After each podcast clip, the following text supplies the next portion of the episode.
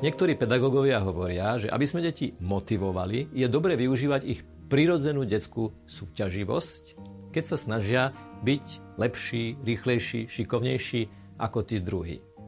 Je to účinná metóda, otázka je, či nie je aj riskantná. V tom zmysle, že táto prirodzená detská súťaživosť by mohla prerásť aj do niečoho, čo potom môže človeka ťažiť doslova celý život a síce, že sa bude snažiť stále doťahovať na nejakú kvalitu druhého človeka. To znamená neustále sa porovnávať s tým, aký som ja a akí sú tí druhí a prečo ja nie som taký, aký tí druhí a prečo nie som ja taký dobrý v niektorých veciach ako tí druhí.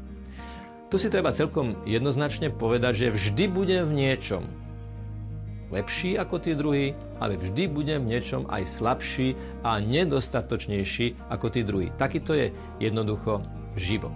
Jediné, s čím sa naozaj máme porovnávať, je to, čo od nás chce pán. Pán nám dal nejaké dary, nejaké talenty, nejaké danosti a tie máme rozvíjať.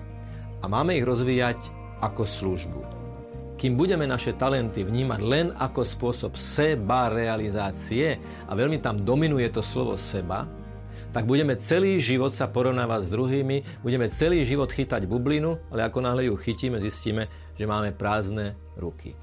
Jedine vtedy, keď naše talenty pochopíme ako niečo, čo nie je seba realizáciou, ale je to orientované na teba, na ty, na druhého človeka, na službu druhému človeku, začneme mať radosť z toho, že dokážem niečo ja, čo nedokáže možno až do takej miery ten druhý, ale budem vedieť mať rovnakú radosť z toho, že ten druhý dokáže niečo, čo ja síce nedokážem, ale on dokáže a tiež ma tým a nás tým môže naozaj obohatiť. V Svetom písme máme doslova citát, že Jediné, v čom sa máme predháňať, je slúžiaca láska. Je to taký paradoxný výrok, paradoxný citát, kde je reč o tom, že áno, máme sa snažiť byť v niečom najlepší, ale to, v čom máme byť najlepší, je láska k tým druhým.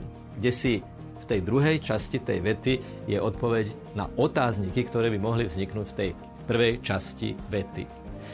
Takže žiť v neustálom porovnávaní sa s druhými je niečo veľmi ťaživé, ale oslobodiť sa od tohto a prijať seba takého, akého ma chce Boh, prijať v sebe talenty, ktoré mi Boh dal, je niečo veľmi oslobodzujúce nielen pre mňa, ale aj pre tých druhých. Pretože bude vo mne prájnosť, budem sa tešiť z toho, že ten druhý niečo dokáže, budem mu vedieť povedať, si skvelý, si výborný, toto sa ti naozaj podarilo.